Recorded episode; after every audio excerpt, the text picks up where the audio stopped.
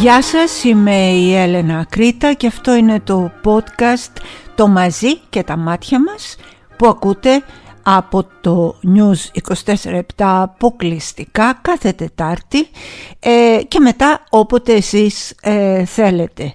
Ελπίζω να περάσατε καλά, τα κούλουμα, να ξεκουραστήκατε, να πετάξατε αετό και τώρα πάλι τέρμα το διάλειμμα, τα κεφάλια μέσα και για να δούμε τι θα πούμε.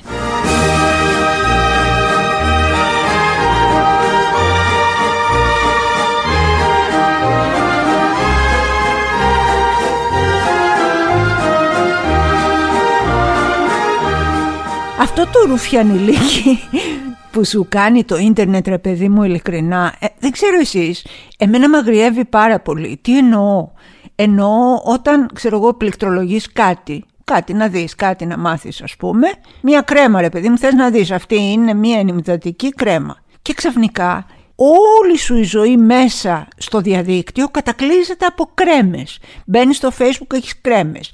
Ε, μπαίνεις να διαβάσεις εγώ, για την Ουκρανία κρέμες. Μπαίνεις εδώ, μπαίνεις εκεί κρέμες. Δεν το καταλαβαίνω αυτό το πράγμα. Δεν ξέρω αν θυμάστε κάτι παλιές ταινίες όπου υπάρχει πάντα ένας χαφιές στις ασπρόμαυρες ταινίες, ο οποίος παρακολουθεί ένα σπίτι, παρακολουθεί έναν άνθρωπο και είναι κάτι τύποι, ξέρεις, με καμπαρντίνες και ε, γυαλιά μαύρα και μουστάκια που κρύβονται πίσω από εφημερίδες. Κάπως έτσι αισθάνομαι εγώ τουλάχιστον αυτή τη στιγμή, σαν να έχω ένα χαφιέ έξω από το λάπτοπ μου. Ένα παράδειγμα να σας πω, εγώ έχω ζάχαρο και πρέπει πάρα πάρα πολύ να προσέχω την, ε, τα κιλά μου. Δηλαδή δεν είναι ότι είμαι λεπτή γιατί μ' αρέσει, σώνει και καλά, πρέπει να είμαι λεπτή για λόγους ε, υγείας. Τώρα λοιπόν πήρα 2-3 κιλά. Πώς τα πήρα μην με ρωτάτε. Τα βρήκα πεταμένα κάπου και έσκυψα και τα πήρα. Δεν ξέρω πώς το έκανα αυτό. Ε, εντάξει, πατατούλες τηγανιτές, κάτι βουνά, ξέρετε εσείς. Και κοιτάζω, μπαίνω να δω ας πούμε η, η ανυποψία στη παιδούλα, τι δίαιτες έχει, τι δεν έχει κτλ. Παιδιά, τι ήταν να το κάνω αυτό το πράγμα. Από εκείνη την ώρα το ίντερνετ δεν με αφήνει σε χλωρό κλαρί. Μου έχει βγάλει ρούχα για παχουλές να φάνε και κότες. Όπου πάω δηλαδή, να, ρούχα για παχουλές. Χτες μου έβγαλε και ισόρουχα για παχουλές.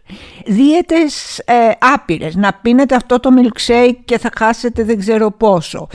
Κείμενα για το fat shaming και το body shaming, δηλαδή το να ε, ε κείμενα αν θέλετε φεμινιστικά γιατί και για ποιο λόγο δεν πρέπει να ντρεπόμαστε για το ε, σώμα μας ό,τι μπορείτε να φανταστείτε, δηλαδή μια γελία κατάσταση. Και αυτό γιατί, γιατί έγραψα πώς μπορούμε να χάσουμε, ξέρω εγώ, δύο κιλά για να έχω μια ιδέα, μια ε, δίαιτα.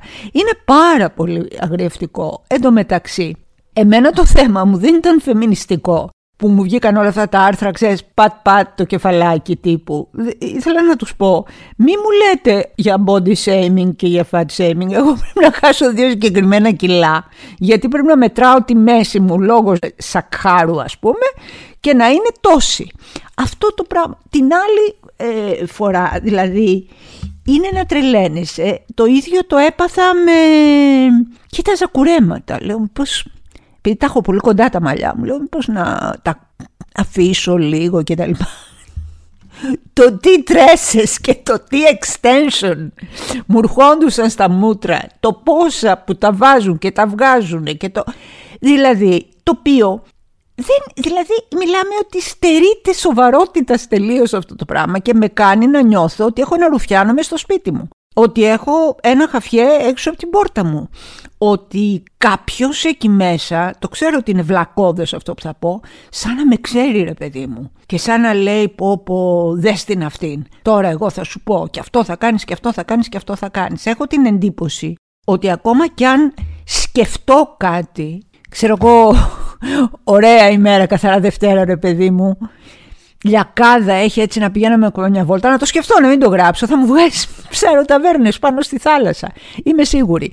Το τύπ λοιπόν το δικό μου για εσάς είναι να είστε πολύ προσεκτικοί και να είστε και προετοιμασμένοι. Όταν πληκτρολογείτε, ξέρω εγώ, ποια κέντρα διαγνωστικά ή οτιδήποτε άλλο και εμβολιαστικά μπορούν να σου κάνουν ένα τεστ, ένα rapid test ή ένα μοριακό ή δεν ξέρω τι άλλο, να είστε προετοιμασμένοι ότι με το που θα γκουγκλάρετε τα κέντρα αυτά θα σας βγουν διαφημίσεις για σούπερ καρδιοχειρουργούς, διαφημίσεις για μασέλες, διαφημίσεις για πάπιες αυτές που είναι για το κατούριμα, τα πάντα, ό,τι μπορείτε να φανταστείτε, θα το βρείτε στην αγκαλιά σας που λέει. Ό,τι υποθείτε στην αγκαλιά σας να το βρείτε όλα.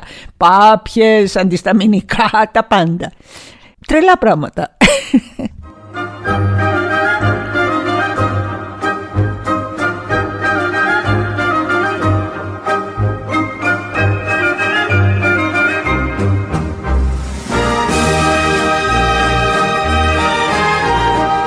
Με αφορμή τον πόλεμο στην Ουκρανία και το συνδυασμό με αυτό το γιορταστικό τρίμερο που ε, έχουμε εδώ στην Ελλάδα με τις απόκριες και τα κούλουμα και όλα αυτά βγήκανε πάλι οι γνωστοί φασίστες ε, του διαδικτύου και δεν το εννοώ το φασίστες με την έννοια την πολιτική το εννοώ με την έννοια την κοινωνική κοινωνικοί φασίστες λοιπόν οι οποίοι άρχισαν να μας κουνάνε το δάκτυλο και να μας λένε περίπου γιατί βάζεις μία φωτογραφία παιδική δική σου που είτε σε ντυμένη κολομπίνα ή γιατί μιλάς για τη χαρά της απόκριας ή γιατί βάζεις έναν αϊτό να πετάει ψηλά ή γιατί ε, γιορτάζεις τα κούλουμα ή εδώ έχουμε πόλεμο και εσύ θα φας λαγάνα. Ναι, εδώ έχουμε πόλεμο, καταρχάς δεν έχουμε εδώ πόλεμο, έτσι. Στην Ουκρανία υπάρχει πόλεμος και εγώ θα φάω λαγάνα.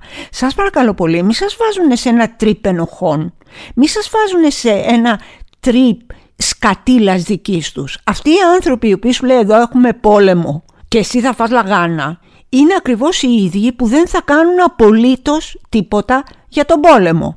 Όταν για παράδειγμα δηλαδή συγκεντρώνονται κάποια είδη τρόφιμα, φάρμακα, οποιασδήποτε ανάγκες για να αποσταλούν ε, στην Ουκρανία δεν κουνιούνται από τον καναπέ αυτοί. Σιγά μην κουνηθούν, σιγά μην βγουν να πάνε στο φαρμακείο να αγοράσουν πέντε φάρμακα.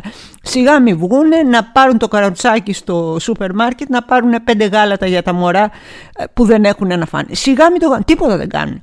Αυτό που κάνουν είναι ότι κάθονται αραχτοί σε έναν καναπέ και κρίνουν εσένα και σε κρίνουν και σε κατακρίνουν. Ξέρετε γιατί.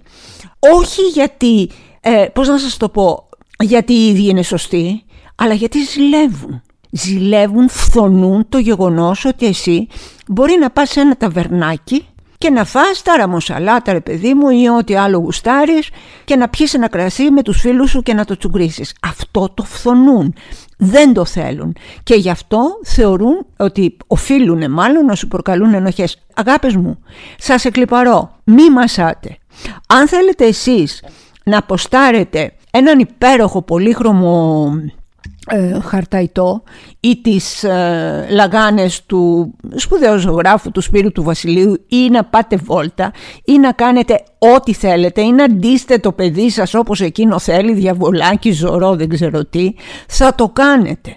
Το ζητούμενο είναι παράλληλα να κάνουμε και κάτι άλλο για τους διπλανούς μας όχι να βράζουμε στο ζουμί μας σας, με τα συγκαμμένα ηλίθια μυαλά μας και απλά να κοιτάμε τι κάνουν οι άλλοι και εμείς να μην κάνουμε τίποτα. Μην σας φορτώνουν ενοχές. Αυτό κάνουν και αυτό επιδιώκουν. Θα κάνετε ό,τι τραβάει η ψυχούλα σας, αλλά από δίπλα θα πάρετε και ένα γάλα για τα μωράκια που πεινάνε.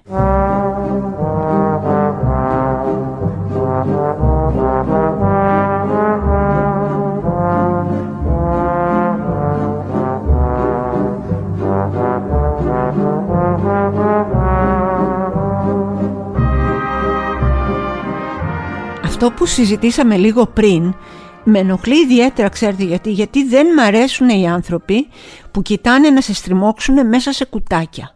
Εσύ είσαι αυτό, άρα πρέπει να κάνεις αυτό. Εσύ είσαι νοικοκυρά, άρα πρέπει να ξέρεις να κάνεις αυτό. Εσύ είσαι εργαζόμενη, άρα εκείνο. Εσύ είσαι άνεργος, άρα αυτό. Να μην έχεις και πολλά δικαιώματα. Ε, αυτό το πράγμα πραγματικά είναι εξοργιστικό. Πρέπει να καταλάβουμε ότι ο κάθε άνθρωπος είναι ένας και μοναδικός και κάνει ό,τι θέλει και ό,τι μπορεί. Γιατί δεν είναι μόνο το τι θέλει, είναι και το τι μπορεί να κάνει και ό,τι αντέχει να κάνει. Δεν θα αφήσουμε κανέναν να μας κρίνει όταν εμείς τα έχουμε καλά με τη συνείδησή μας. Και δεν θα βγάλουν τη μεζούρα να μετρήσουν το μυαλό μας, τη συνείδησή μας, την ψυχούλα μας, τα κιλά μας, τους γοφούς μας, τη μύτη μας αν κάναμε πλαστική ή δεν κάναμε, τα χείλη μας αν τα μεγαλώσαμε ή αν τα μικρίναμε, θα κάνουμε ό,τι θέλουμε. Το λέω αυτό γιατί έβλεπα και κάποιους που όταν ε, μια γυναίκα ή ένας άντρας, δεν ξέρω τι, κάνει πλαστική εγχείρηση, πέφτουν να τον φάνε και κοίτα πως έγινε και κοίτα εκείνο και κοίτα τα... Ένα μίσος, λες και την πλαστική εγχείρηση την ε, πληρώσαν από τη τσέπη τους δεν πέφτει λόγο σε κανέναν, ειδικά σε εσάς κοριτσάρες μου, αγάπες μου.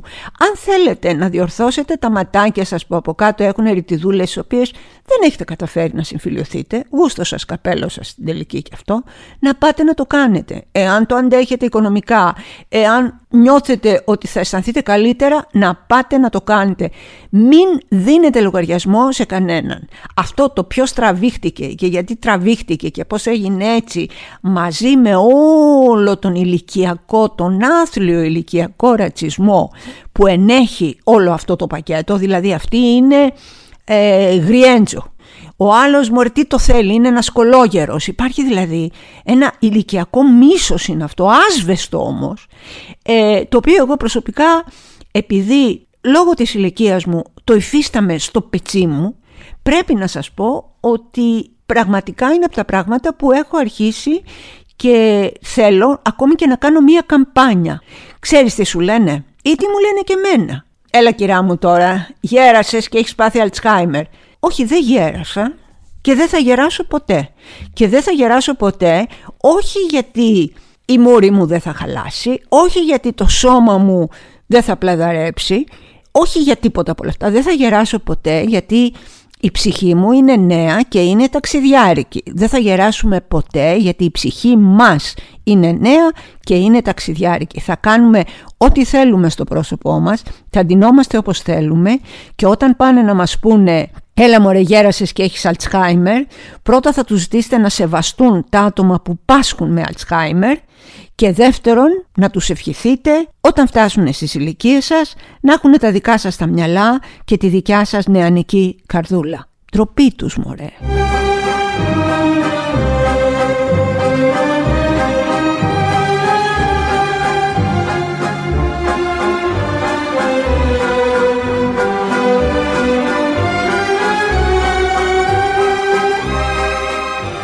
Τώρα λοιπόν με αφορμή το εμπάργο που έχει επιβληθεί από πολλές χώρες και στην Αμερική και στην Ευρώπη και παντού στην ρώσικη τέχνη, στην ρώσικη μουσική ε, όπως είδαμε αυτή τη στιγμή κολοσσή της όπερας όπως η Άννα Τρέμπκο σταματάει τη συνεργασία της με την Μετροπόλιταν Όπερα τα μπαλέτα Μπολσόη και ο Τσαϊκόφσκι αποκλείονται από παντού.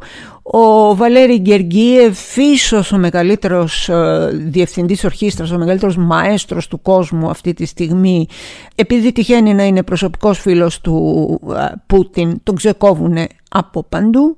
Διάβασα που λέτε ένα κείμενο που ήθελα να το μοιραστώ μαζί σας. Δυστυχώς δεν ξέρω ποιος το έγραψε, δεν μπόρεσα να το βρω και έχει ως εξής. Απεχθάνομαι την πολιτική των ΙΠΑ αλλά αγαπώ την αμερικάνικη μουσική, τη λογοτεχνία, τον κινηματογράφο τους. Απεχθάνομαι την πολιτική της Αγγλίας, αλλά αγαπώ το Σέξπιρ. Απεχθάνομαι την πολιτική του Ισραήλ, αλλά αγαπώ τον Γκούντι Άλεν, τον Φίλιπ Ρόθ, τον Σαγκάλ, τον Μοντιλιάνη. Απεχθάνομαι την πολιτική της Γαλλίας, αλλά χρειάζομαι τον Τριφό, τον Ντεμπισί, τον Μολιέρο, τον Αρθούρο Ρεμπό απεχθάνομαι την πολιτική της Ρωσίας αλλά πείτε μου ποιος μπορεί να γράψει σαν τον Τσέχοφ και τι θα ήταν ο κινηματογράφος χωρίς τον Άιζενστάιν. Τέχνη, συνεχίζει αυτό το πολύ ωραίο κείμενο, δεν κάνουν τα κράτη. Οι άνθρωποι κάνουν τέχνη. Η τέχνη είναι το αντίθετο του κράτους, αντίθετο του πολέμου, αντίθετο του θανάτου. Η τέχνη είναι αυτό που μας κάνει όλους αδέρφια, στο κλάμα, στο γέλιο, στην κάθαρση. Η τέχνη είναι αυτή που μας συνδέει. Ένα τραγούδι, μια ταινία, ένα βιβλίο, ένας πίνακας. Η τέχνη είναι η ψυχή της ανθρωπότητας.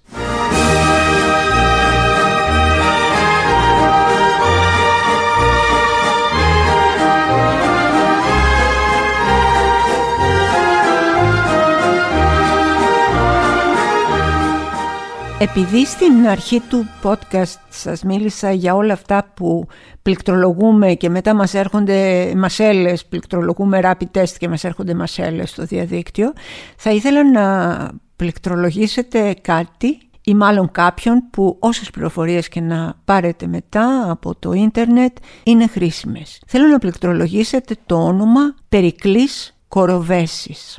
Ο Περικλής Κοροβέσης υπήρξε ένας από τους μεγαλύτερους αγωνιστές που υπήρξαν ποτέ στα χρόνια της μεταπολεμικής Ελλάδας. Υπήρξε ένας α, άνθρωπος καθαρός, ένας ήρωας πραγματικός, ένας α, σύγχρονός μας, ο οποίος πολέμησε κατά της Χούντας, πολέμησε κατά της τρομοκρατίας, πολέμησε κατά του φασισμού. Ο Περικλής ο Κοροβέσης ε, τα χρόνια της δικτατορίας ήταν στη φυλακή μαζί με τη μητέρα μου εκείνα τα χρόνια για την αντιστασιακή τους ε, δράση. Εμένα είναι ένα ίνδαλμά μου μαζί με τον Βασίλη τον Ραφαηλίδη. Είναι δύο ίνδαλματά μου πραγματικά. Και θέλω να σας παροτρύνω να διαβάσετε το βιβλίο του ανθρωποφύλακες που αφηγείται λεπτομερώς ένα πολύ σκληρό βιβλίο όλα τα φρικτά βασανιστήρια που του έκαναν όταν τον πιάσανε ε, στη Χούντα και το πώς τα αντιμετώπισε ο ίδιος. Ίσως μαζί με τον ε, ο Κοροβέσης, μαζί με τον Ανδρέα Λεντάκη και τον, ε, μπορώ να πω, τον Παναγούλη, ήταν πολλοί δηλαδή, που βασανίστηκαν τόσο μα τόσο πολύ σκληρά. Είναι η μάχη του ελεύθερου ανθρώπου να παραμείνει ελεύθερος όσο και αν προσπαθούν τα κτίνη γύρω του, οι βασανιστές, οι τύρανοι να του τσακίσουν το σώμα και την ψυχή.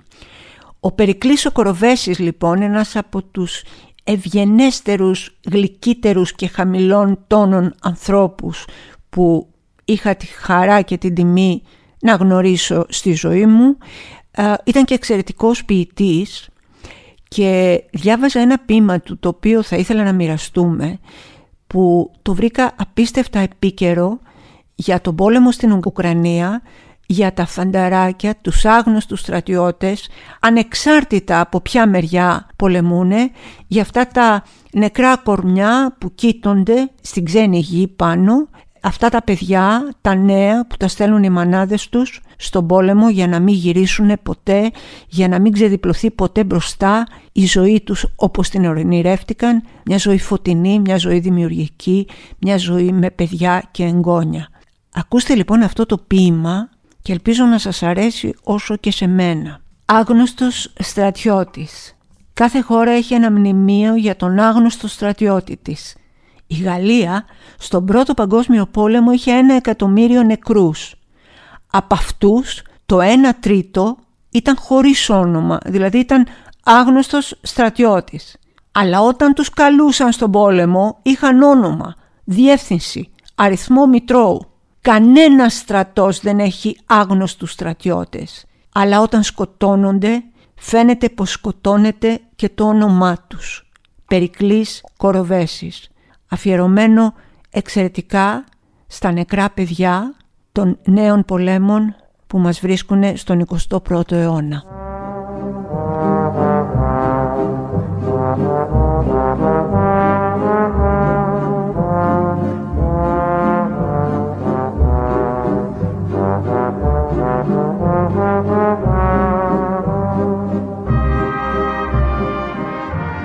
και επειδή σας ε, παρακάλεσα να πληκτρολογήσετε το όνομα Περικλής Κοροβέσης και να διαβάσετε για τη ζωή του, για την πορεία του, αλλά και για την ε, ποίησή τους. Δεν μπορώ να αντισταθώ να μην σας διαβάσω ένα ερωτικό ποίημα του Κοροβέση που για μένα είναι, συγκαταλέγεται θα έλεγα στα καλύτερα ερωτικά ποίηματα που έχω διαβάσει ποτέ. Θα δείτε ότι δεν έχει καλολογικά στοιχεία. Είναι πάρα πάρα πολύ απλά γραμμένο, κουβεντιαστά ε, σχεδόν και λέει το εξής υπέροχο που θα ήθελα πολύ κάποιος άντρας να το είχε πει και για μένα. Ακούστε λοιπόν.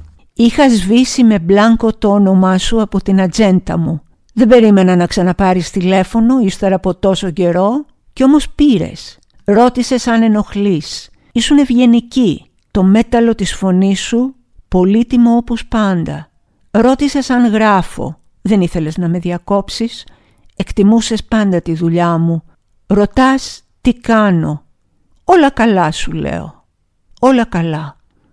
Τι να σου πω; Με γάμισες. Περίπατο έκανες στη ζωή μου και τη διέλυσες.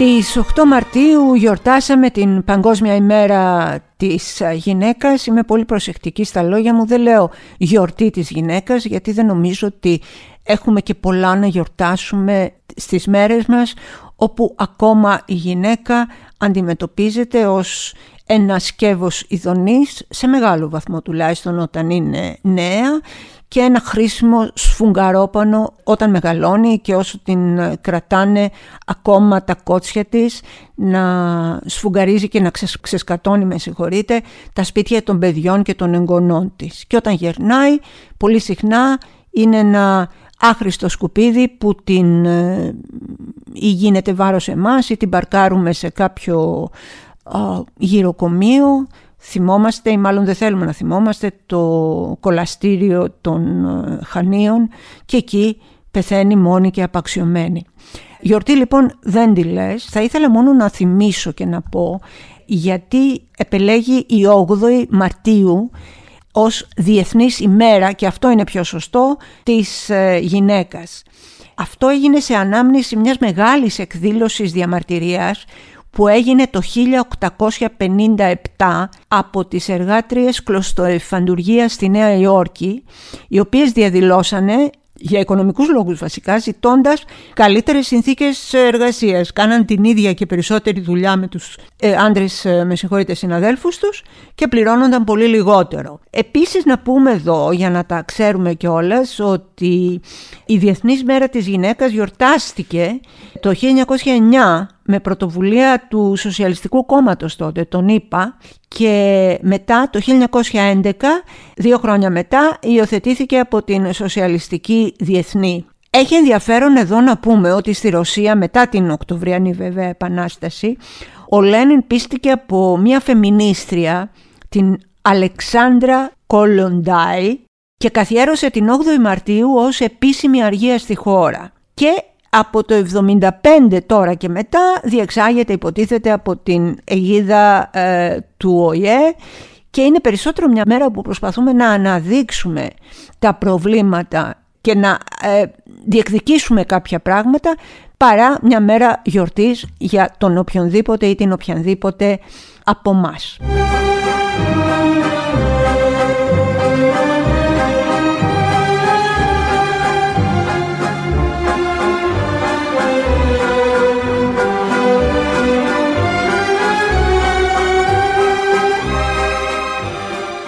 Σε μια χώρα όπου οι γυναικοκτονίες γίνονται πια όλο και πιο βίαιες, όλο και πιο απροκάλυπτες και όλο και πιο πυκνές μεταξύ τους. Θα ήταν πάρα πολύ αστείο λοιπόν να πούμε ότι έχουμε και το παραμικρό να ε, γιορτάσουμε. Ε, οι χρήσιμες ηλίθιες είμαστε εμείς οι γυναίκες. είμαστε εμείς που ερωτευτήκαμε στα νιάτα μας, πολύ, μας ερωτεύτηκε και ο άντρας μας μιλάω για τις περισσότερες από εμάς. Μας είπε πολύ τρυφερά αγάπη μου ζηλεύω, δεν θέλω να δουλεύεις, θέλω να σε έχω μόνο για μένα και εμείς κολακευτήκαμε και είπαμε κοίτα να δεις πόσο με αγαπάει. Μετά ήρθαν τα παιδιά, μετά σταμάτησε η δουλειά, πολύ σύντομα, για να μην ξαναδουλέψεις ποτέ, γιατί πάντα στο μυαλό σου έλεγες «Μωρέ να ξεπεταχτούν λίγο τα παιδιά και θα πάω πάλι να εργαστώ που τόσο πολύ μ' αρέσει να βγαίνω από το σπίτι». Όχι, αυτό δεν έγινε ποτέ, πάντα υπήρχε ένα εμπόδιο και ένα άλλο εμπόδιο και ένα άλλο εμπόδιο, μέχρι που κατάντησες δούλα σε πολλά εισαγωγικά μέσα στο ίδιο σου το σπίτι. Δούλα να τους υπηρετείς όλους, να τους φροντίζεις όλους και να μην το αναγνωρίζει κανείς. Αρχίζει σε αυτή τη φάση ή νωρίτερα λίγο πριν λίγο μετά ο κακοποιητικός λόγος, ο περιφρονητικός λόγος, ο άντρας σου για τον οποίο αν θέλεις θυσίασε στα όνειρά σου, θυσίασε στην καριέρα σου σε έναν έρωτα που δεν υπάρχει πια, που έχει σβήσει, είναι ο ίδιος άντρας που αρχίζει και σου λέει δεν προσέχεις τον εαυτό σου, πάχινες, ε, αδυνάτησες, κοίτα πως είναι τα στήθος σου, κοίτα πως είναι οι ρητίδες στο πρόσωπό σου, δεν κοιτάει τα μούτρα του αυτός ποτέ. Τα μούτρα του δεν τα κοιτάει ποτέ, που είναι ένα κινούμενο και μετακινούμενο χάλι, ένα έσχος με πόδια, όχι. Κοιτάει εσένα. Και βεβαίως αν του πετύχει και κάτι καλύτερο, μια μικρότερη, είναι ικανός στην ψύχρα να εγκαταλείψει, να φύγει και να πει αρκετά την ανέχτηκα. Αυτό είναι, δεν είναι όλες οι γυναίκες, αλλά είναι ακόμα η συντριπτική πλειοψηφία των γυναικών. Και είναι και πολλές γυναίκες, και σε αυτές θέλω λίγο να σταθούμε, οι οποίες έχουν δουλειά, είναι από επιστήμονες μέχρι πολίτριες και έχουν και αριστερές απόψεις, ξέρω εγώ, προοδευτικές απόψεις μάλλον να πω καλύτερα και αυτοί και οι άντρες τους και όλα αυτά και παρόλα αυτά καταπιέζονται χωρίς να το ξέρουν. Λεκτική κακοποίηση το λέμε αυτό, δεν είναι πάντα το χαστούκι λοιπόν αυτό που πονάει, είναι και τα λόγια. Τα λόγια και η σφαίρα δεν γυρίζουν πίσω, έλεγαν οι παλιοί. Θέλω λοιπόν από εσά κοριτσάρις μου σήμερα Μία χάρη θέλω να μου κάνετε. Μια μεγάλη χάρη θέλω να μου κάνετε και να μου την πείτε όταν δείτε το podcast αυτό αναρτημένο στα social media να μου γράψετε ποια είναι η χάρη που κάνετε για τον εαυτό σας. Γιατί θέλω ακριβώς αυτό, να κάνετε κάτι για τον εαυτό σας χωρίς να υπολογίζετε τους άλλους. Δεν εννοώ να κάνετε την Οκτωβριανή Επανάσταση, δεν εννοώ να τα βροντίξετε όλα κάτω και να φύγετε στην ε, Τανζανία, δεν εννοώ τίποτα το φοβερό. Εννοώ ότι θέλω να ξυπνήσετε και να πείτε θα κάνω κάτι για τον εαυτό μου, χωρίς να με νοιάζει ούτε ποιος θα με κρίνει, ούτε τι θα πούν οι άλλοι. Μικρό να είναι, ασήμαντο να είναι.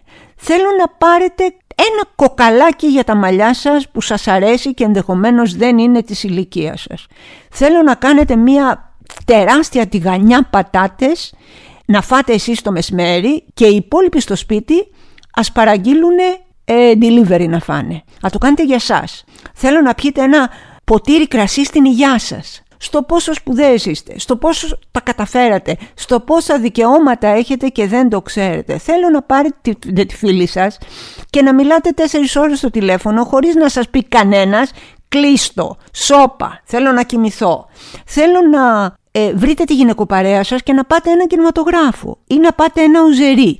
Θέλω να κάνετε κάτι για τον εαυτό σας. Εάν είναι ότι ξέρεις κάτι, αγόρασα ένα ζευγάρι γοβάκια κόκκινα, πάρτε τα γοβάκια τα κόκκινα. Κάντε κάτι που να σας κάνει να δείτε τον εαυτό σας στον καθρέφτη και να πεις κουκλάρα μου, σε αγαπώ, σήμερα είμαι λίγο πιο χαρούμενη από τις υπόλοιπες μέρες. Θέλω να το κάνετε και θέλω να το μοιραστείτε μαζί μου και αν θέλετε και μαζί με όλες τις άλλες αδερφές μας που μας ακούνε και μας ε, παρακολουθούν αν θέλετε αυτή τη στιγμή. Θέλω να πείτε είμαι κουκλάρα, είμαι θεά και αυτό το ποτήρι, το κρασί, το πίνω στην υγειά μου. Και αυτό θα είναι η δική σας μικρή γιορτή της γυναίκας, κοριτσάρες μου αγαπημένες.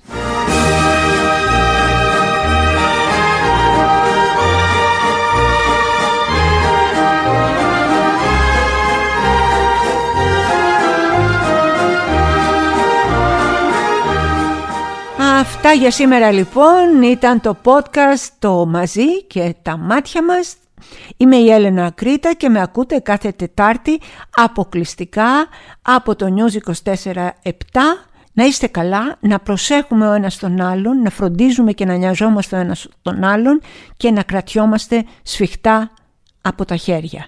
Τα σέβη μου και την αγάπη μου.